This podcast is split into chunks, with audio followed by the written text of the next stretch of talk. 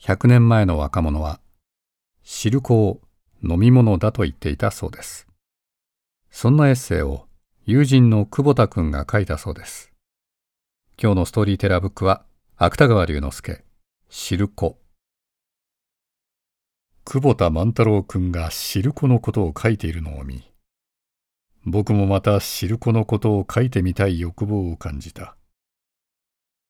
関東大震災以来の東京は、梅園や松村以外には汁粉屋らしい汁粉屋は後を絶ってしまった。その代わりにどこもカフェだらけである。僕らはもう広小路の常盤に、あの湾になみなみと持った沖縄を味わうことはできない。これは僕ら下戸仲間のためには少なからぬ損失である。のみならず僕らの東京のためにもやはり少なからぬ損失である。それも常盤の汁粉に匹敵するほどのコーヒーを飲ませるカフェでもあれば、まだ僕らは幸せであろう。が、こういうコーヒーを飲むことも現在ではちょっと不可能である。僕はそのためにも汁粉屋のないことを情けないことの一つに数えざるを得ない。汁粉は西洋料理や品料理と一緒に東京の汁粉を第一としている。あるいはしていたと言わなければならぬ。しかもまだ西洋人たちは汁粉の味を知っていない。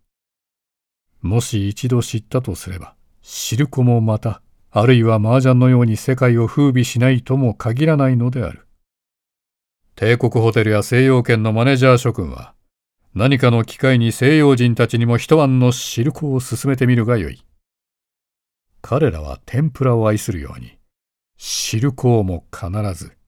愛するかどうかは多少の疑問はあるにもせよ。とにかく一応は進めてみる価値のあることだけは確かであろう。僕は今もペンを持ったまま、はるかニューヨークのあるクラブに、西洋人の男女が七八人。一晩の汁粉をすすりながら、チャーリー・チャップリンの離婚問題か何かを話している光景を想像している。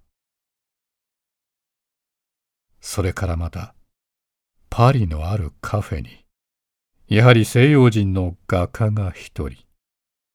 一晩の汁粉をすすりながらこんな想像をすることは風流人の仕事に相違ないしかしあのたくましいイタリア王国首相ムッソリーニも一晩の汁粉をすすりながら天下の体制を考えているのはとにかく想像するだけでも愉快であろう。